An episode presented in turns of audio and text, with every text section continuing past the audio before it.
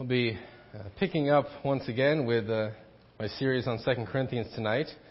Uh, since I preached from Hebrews back in March, it's been seven months since we've looked at 2 Corinthians. Uh, but we're up to chapter 10. We're looking at verses 12 through 18 tonight. Just to uh, refresh you a little bit on what's going on at this point. Um, at the beginning of chapter 10, there's a significant shift in Paul's tone. Commentator Paul Barnett puts it like this. He says, it appears that as the letter draws to its conclusion, Paul's appeal to the Corinthians becomes more intense emotionally. Like many in order and preacher, he has kept the most urgent and controversial matters until the end and dealt with them passionately so that his last words make the greatest impact on the Corinthians. The apostle Paul begins chapter 10 by directly confronting some of the accusations his opponents have made against him. We looked at that uh, back in March. And then in verse 12, he shifts from responding to direct accusations to highlighting an important difference between him and his opponents. And so we'll begin there tonight looking at 2 Corinthians chapter 10 verses 12 through 18. Apostle Paul writes, Not that we dare to classify or compare ourselves with some of those who are commending themselves. But when they measure themselves by one another and compare themselves with one another, they are without understanding. But we will not boast beyond limits, but will boast only with regard to the area of influence God assigned to us to reach even to you. For we are not overextending ourselves as though we did not reach you. For we were the first to come all the way to you with the gospel of Christ. We do not boast beyond limit in the labors of others. But our hope is that as your faith increases, our area of influence among you may be greatly enlarged, so that we may preach the gospel in lands beyond you, without boasting of work already done in another's area of influence. Let the one who boasts boast in the Lord. For it is not the one who commends himself who is approved, but the one whom the Lord commends. This is God's word for us this evening. I said that in this passage, Paul is contrasting himself with his opponents. Uh, so we might start by asking, what are his opponents doing wrong? What is Paul warning the Corinthians about when it comes to his opponents here? And we get the main concern he's raising at the beginning and the end of the paragraph. Paul tells us that they are commending themselves. They're measuring themselves by one another, and then they're using that comparison to commend themselves. Paul says this is a problem. So we might ask, how exactly are they doing that? And what is the problem specifically? What's wrong with the way that they're commending themselves? Well, one problem that emerges we see in verse 18. Paul writes, It is not the one who commends himself who is approved, but the one whom the Lord commends. Paul is singling out here those who commend themselves, but whom the Lord does not commend. Those who measure themselves as being successful, but whom the Lord does not measure as being successful. In other words, one of the core flaws in those who commend themselves, those who Paul is talking about, is that according to Paul, they're using the wrong measure. They're using different measures than the Lord is. If they come away with a commendable assessment of themselves, but Christ comes away with an uncommendable assessment, then there's something wrong with the assessment tool that they are using. So, one problem underneath their self commendation is that they're using flawed measures. But another, if we look a little bit closer, is that they're measuring the wrong things. This needs to be teased out a bit because uh, we see it in verses 13 and 16, but it's, it's tricky because Paul doesn't address what his opponents are doing directly, but rather he describes himself, and we're meant to take his action as being somewhat opposed to theirs. So in verses 13 through 16, Paul talks about his area of influence that's been given to him. It's helpful to ask what exactly he means there. Paul is talking about the commission he's been given by Christ to minister to the Gentiles, a commission confirmed by the church. So in Acts 9:15, Jesus delivers this commission for Paul to go to the Gentiles. And then in Galatians 2:9, we read that that commission was confirmed by the leadership of the church. Paul makes the point here that he's merely doing the work that Christ has called him to do. The implication he's making is that his opponents are doing work that they had not been called to do. Not only that, but they seem to be t- trying to take credit for ministry work that they did not do, but that Paul had done. Now, in reading this and starting to get into it, we might uh, make the mistake of thinking that this sounds a bit like a, a petty turf battle over ministry or who gets credit for what, but there's a lot more and there are significant things that are going on here. Not only are Paul's opponents using the wrong measures, they're measuring the wrong things because they're not measuring their progress in the work that God has given them to do. They're measuring something else. They're measuring their success in an area that God never called them to work at.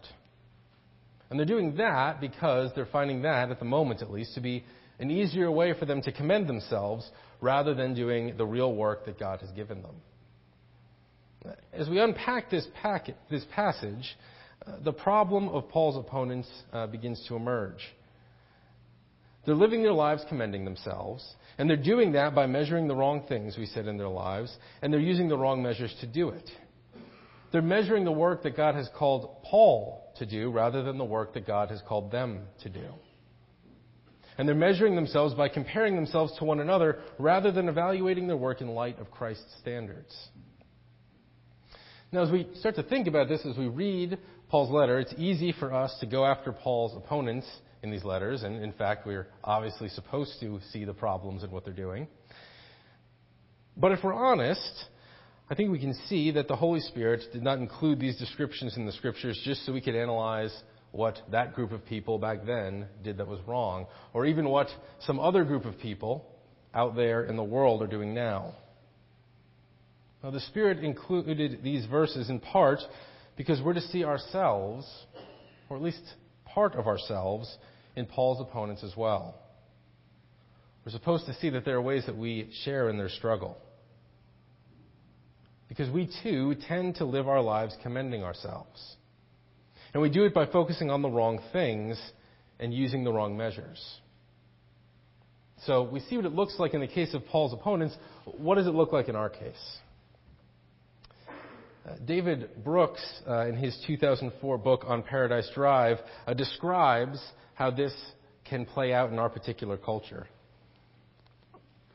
Now, this is a somewhat long quote, but I think uh, he's sort of painting a picture of the diversity of our culture in this area, and it can be somewhat helpful. So, here's what he says.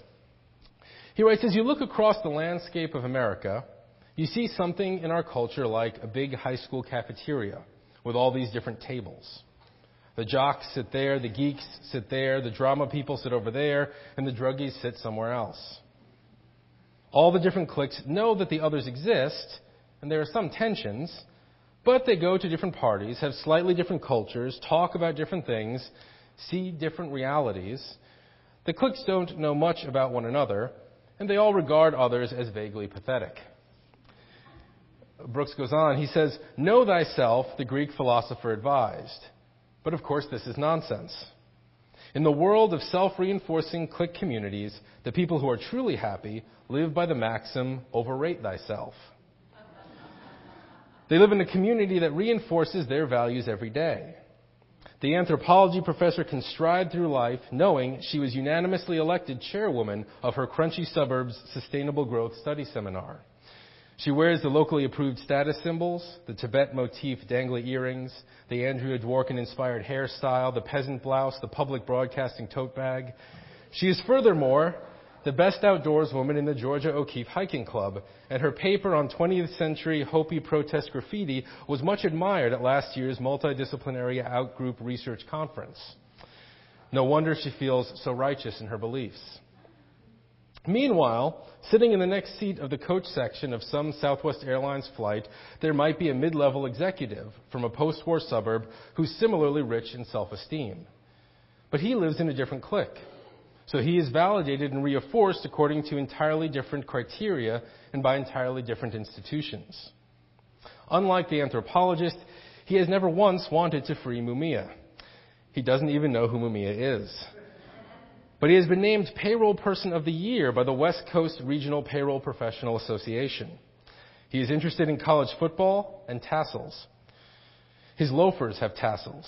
His golf bags have tassels. If he could put tassels around the Oklahoma football vanity license plate on his Cadillac Escalade, his life would be complete.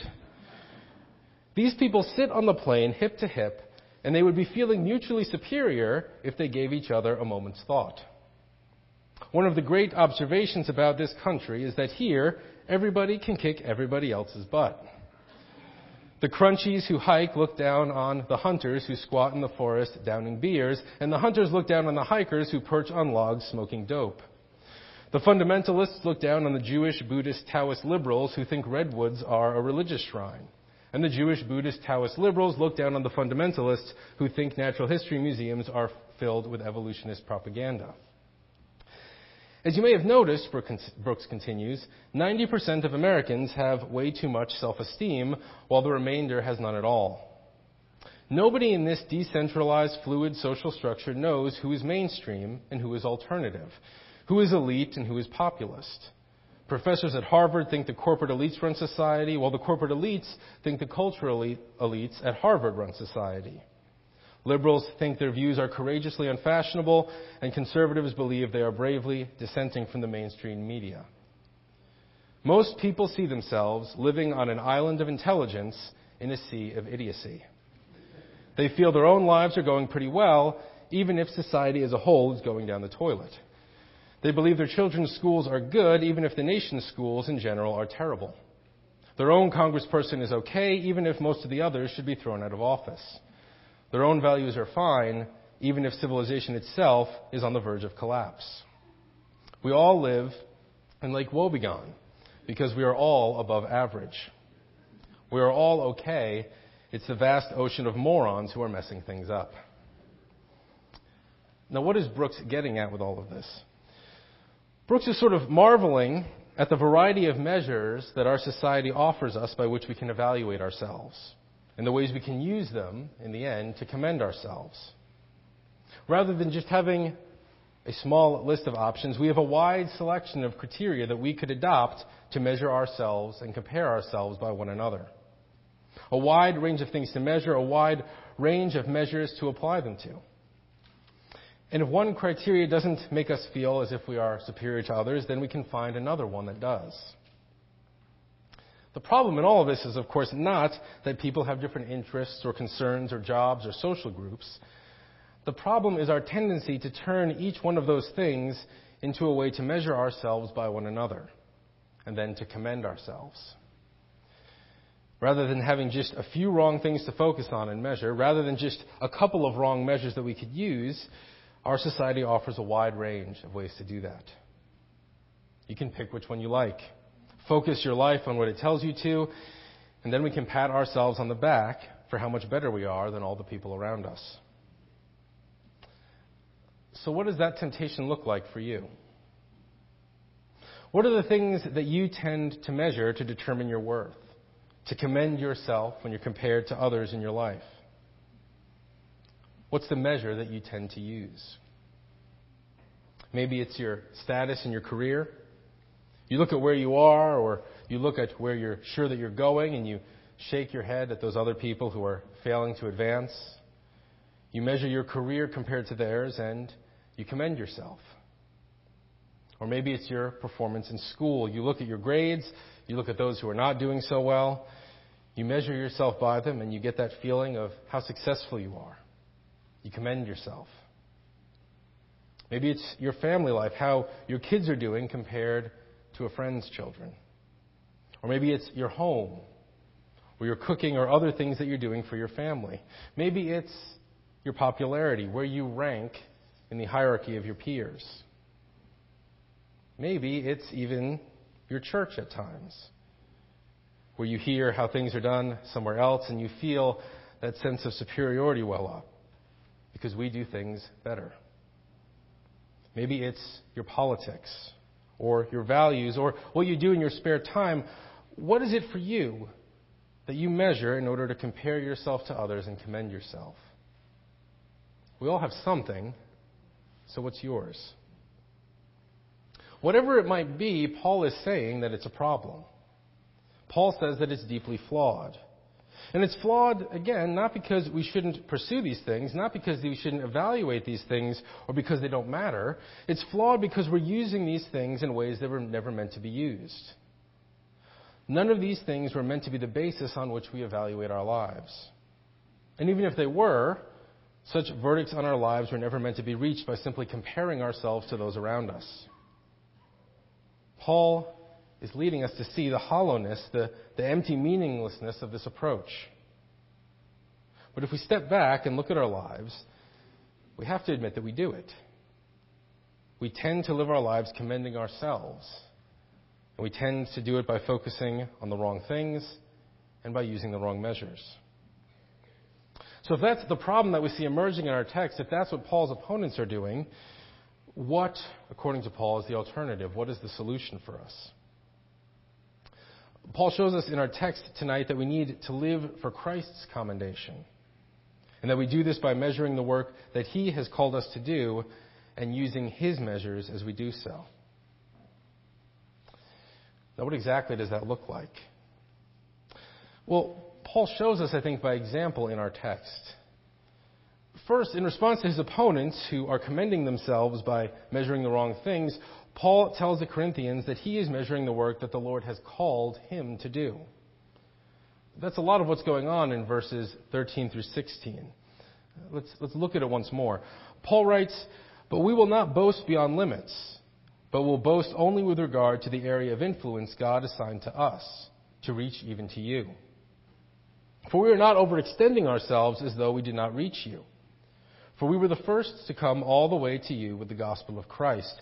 We do not boast beyond limit in the labors of others, but our hope is that as your faith increases, our area of influence among you may be greatly enlarged, so that we may preach the gospel in lands beyond you, without boasting of work already done in another's area of influence. I think if we're not careful, if we read Paul quickly, we can misread him as sort of disparaging any kind of work or even any kind of ministry that's not the sort of pioneer missionary evangelism work that he's doing. It can sound to us like Paul is saying that the kind of work that really matters is what he's doing. It's this evangelism to those who have never heard the gospel. He says in verse 14 that his confidence, that's what he means when he talks about how it's his boast, the thing he boasts in, his confidence is in the fact that he was the first to bring the gospel to Corinth. He says in verses 15 and 16 that his hope, his focus, is to extend that evangelistic work further. But why is that what Paul focuses on here? Is he telling us that that's all that should really matter for us? Well, of course not. That's not the point he's making. Paul here is looking at what Christ has called him specifically to do. We mentioned this earlier. We mentioned how we saw in Acts 9:15 that Christ had called Paul to the specific work of pioneer evangelism to the Gentiles. We said in Galatians 2:9 that the church confirmed that calling. Paul knows what his calling is from Christ, and that's what he's focusing on. Christ will have a somewhat different calling for each of his people. Paul knows that. He's not denying that in any way. But he also knows what Christ has called him to do. And so in verses 13 through 16, he's expressing his awareness that the, the, the, the thing that will be measured in his life is how faithful he is to that calling that Christ has given specifically to him. What Paul is really doing in these verses is focusing on his specific calling. Beyond that, Paul also recognizes that he needs to use the right measure. He realizes, he says in verse 18, that his own measure of himself is irrelevant. He realizes, he points out in verse 12, that being measured in relation to others is ultimately meaningless. He knows, he explains in verse 18, that all that really matters is the measurement that Christ will carry out. It is Christ who will commend him or not. And that commendation, or the lack of it, will outweigh every other evaluation that he might face in this life. In some sense, we might think of Paul's approach here as an attempt to live in light of the future. The future in which Christ will measure and commend each of his servants. But as we realize that, as we think about that, we also need to admit that it's not an easy thing to live our day to day lives in light of that distant future reality. What does it look like for us to do that? I think I might have mentioned this in uh, a sermon before. Um, my wife and I uh, enjoy sci fi things, particularly quirky sci-fi comedy type things. And one of our favorite shows is uh, Doctor Who. Uh, it's a science fiction show put out by the BBC. It's about a human-looking alien with a time machine who travels through time and space, usually with a human companion or two. The alien is known simply as the Doctor. His friend who travels with him in season five of the show is named Amy. Sometimes they travel into space and the future and they deal with aliens and things like that. Other times they travel back in time in Earth's history. And to be honest, even when they do that, they usually end up fighting aliens for some reason. It's just sort of what they do everywhere. That's what the show is. But there's one episode uh, in particular in which they go back in time and they, they visit Vincent van Gogh. Uh, van Gogh, as you might know, uh, suffered from mental illness in his life. He was often frustrated and in pain. His art career didn't amount to much while he was alive. And then in 1890, he took his own life. It was only really after his death that he became famous. Well, in this particular episode of Doctor Who, the Doctor and Amy travel back to visit Vincent van Gogh in June of 1890, uh, just a little while before he killed himself. They visit him, they befriend him, they, of course, fight an alien with his help. But that's not the part I want to talk about. I want to talk about what happens at the end.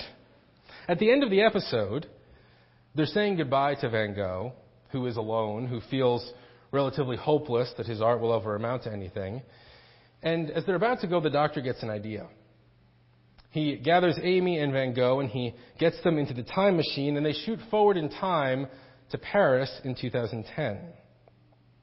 Once there, he takes Van Gogh to the Musée d'Orsay Art Museum in Paris.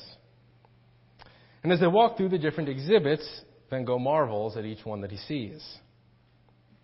And then they walk into another room and this one is filled with paintings by Van Gogh. And this man, who in his lifetime, according to the measurements around him, seemed to amount to nothing in his art, this same man now sees his work hanging prominently in a world class museum, with people from all over the world marveling at what he's done.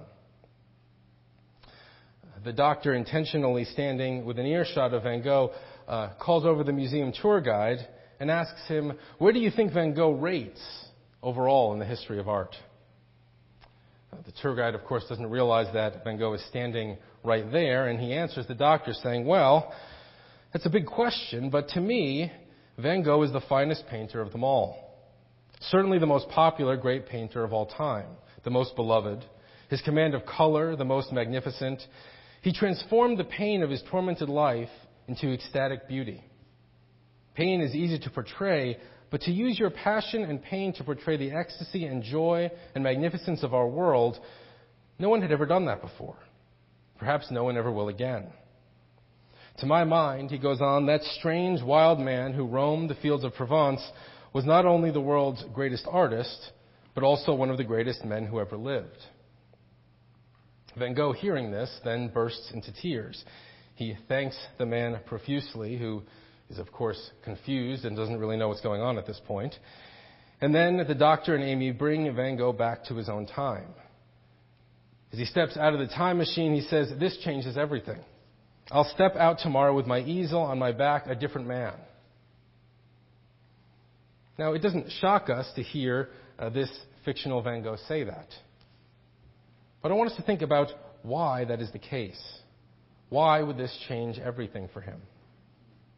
Well, it would change everything because that vision of future commendation, of future evaluation, that knowledge should recast how Van Gogh sees the present. In his day to day life, Van Gogh was tempted to let the world around him skew his view of his work. The world around him saw his work as mediocre or worse. Van Gogh often found himself trading his original artwork just in exchange for more art supplies. Measured by those around him, his work had little value. But from the perspective of 2010, from the perspective of the future, he could see what of his work had value. He could hear the future verdict on it right then and there. And that should inspire him. That should change things for him. that should enable him to live focused on the right things and using the right measures. And so it is with us. We live far too often in light of the verdicts and evaluations we hear from the world today. We live in light of how we evaluate ourselves with those around us. But Paul reminds us that we are called to live today in light of the future verdict that we will receive, the future commendation that we hope to hear from Christ. And living in light of that should change everything. Just as living in light of the knowledge of his future success should have changed everything for the fictional Van Gogh in that Doctor Who episode. Now, it would be sort of easy to end the illustration there to remind you not to live your life today by focusing on the commendations of this world, by measuring yourself compared to those around you, to live with the perspective of that final commendation, like the fictional Van Gogh says that he will when he steps out of that machine and goes back to his regular life. But that episode has a little more before it ends, actually. The Doctor and Amy drop Van Gogh off in 1890. They then get back into the time machine and go right back to the museum they had visited earlier in 2010. And Amy is excited. She's sure that what Van Gogh has seen will change his life. He won't end his life now, but he'll be inspired and it will change everything. Oh, the long life of Vincent van Gogh, she explains as she, she exclaims as she runs down the museum halls towards the Van Gogh exhibit. There'll be hundreds of new paintings, she says. The doctor tries to caution her that that may not be the case. They then get to the Van Gogh wing, and nothing is really that different. They overhear the tour guide talking about Van Gogh's suicide in 1890, just as before. Why didn't this new knowledge change everything as it should have for this fictional Van Gogh? Of course, for one thing, we can remember that Van Gogh did suffer from mental illness. That sort of throws a wrench in the illustration. But setting that aside, what were the other contributors? Why didn't it change his life in this story? I think there's something realistic in it because I think it would be the case for the same reason that the knowledge we have that our future judgment will come before Christ doesn't often change our lives very much. It's one thing to believe it for a moment. It's another thing to hold on to it. It's another thing for us to live it as a day to day reality.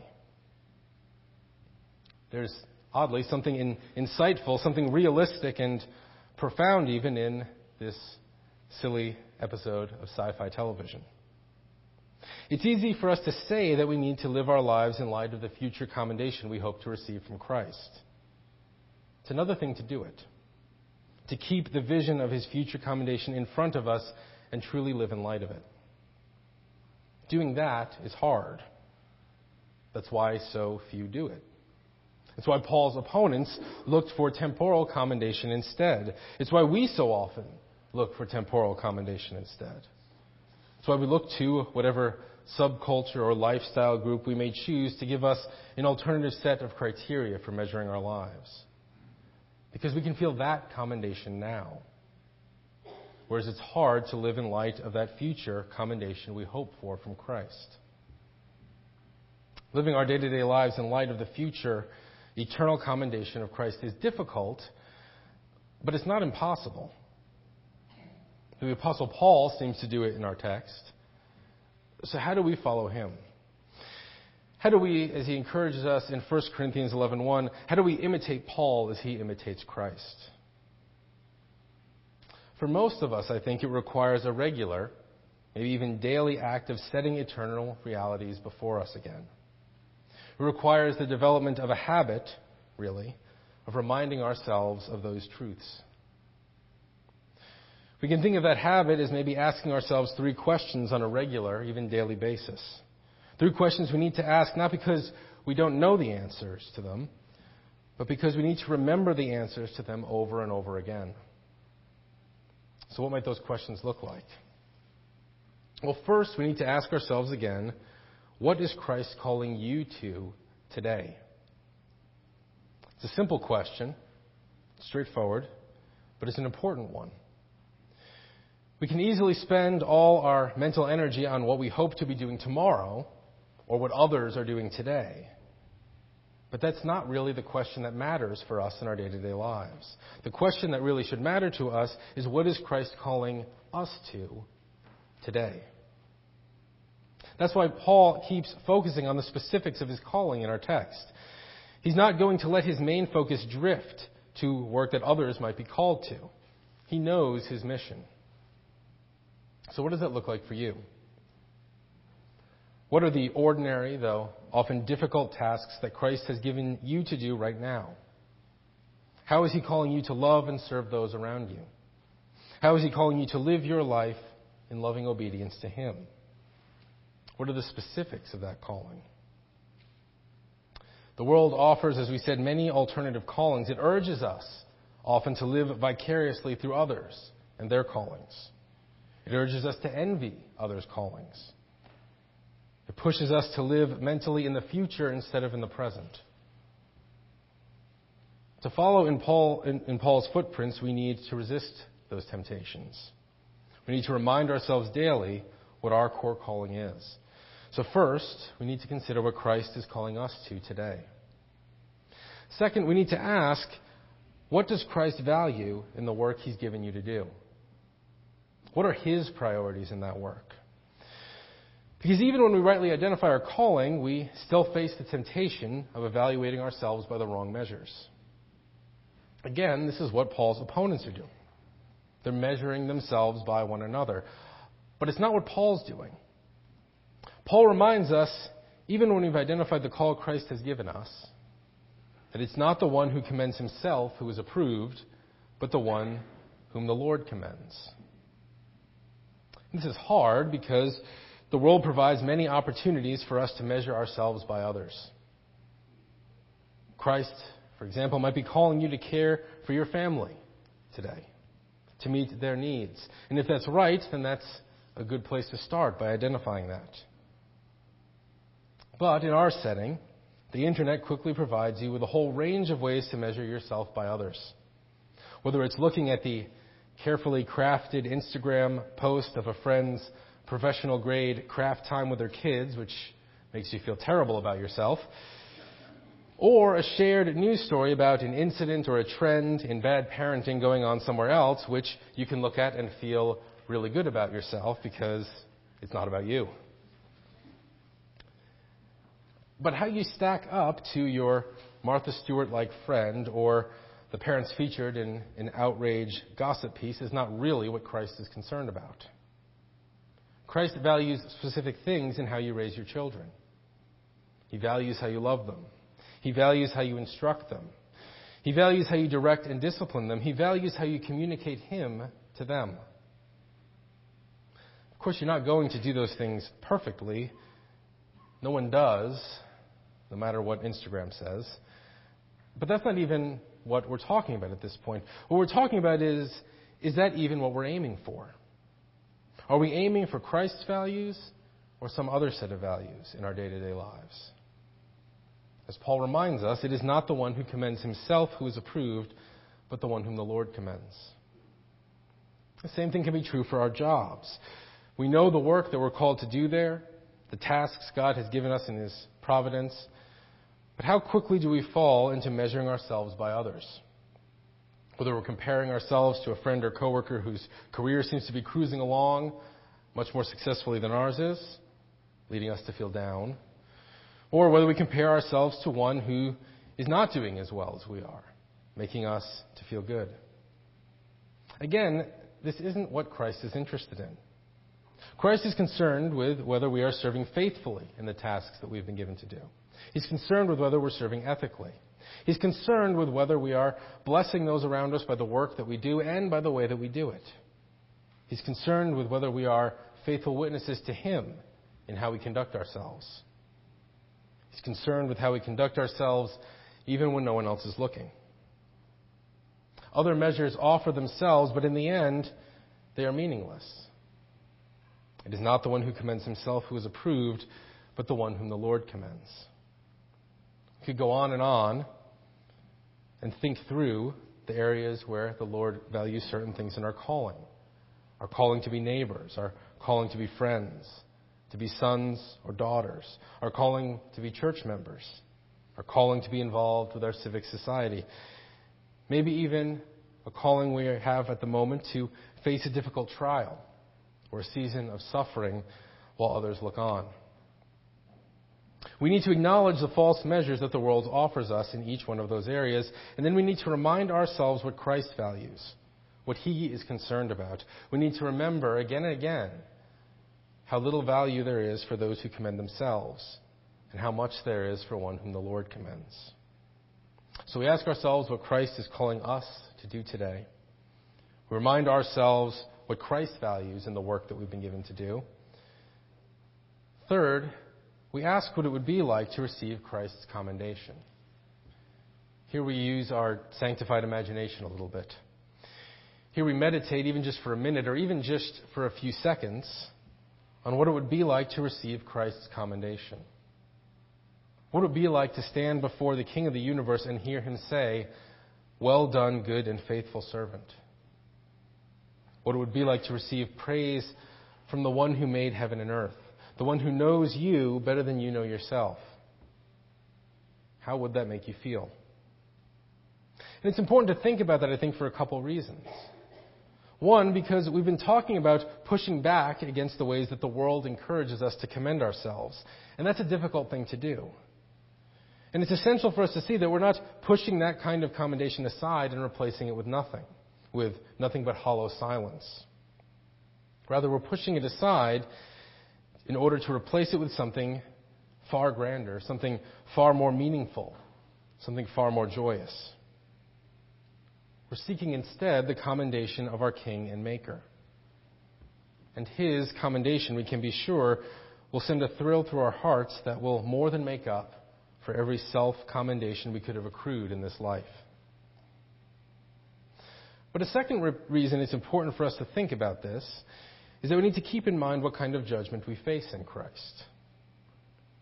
For those of us who have trusted in Christ, who have received His grace, who have trusted in His death and resurrection on our behalf for our salvation, we do not face a cold and exacting judge. We stand before Christ, our elder brother who Paul reminds us elsewhere loved us and gave himself for us. We will stand before also our loving Heavenly Father, who has adopted us into his family. We stand before him with our sins forgiven, and Christ evaluates us, evaluates us not like a picky bureaucrat holding a clipboard looking for faults.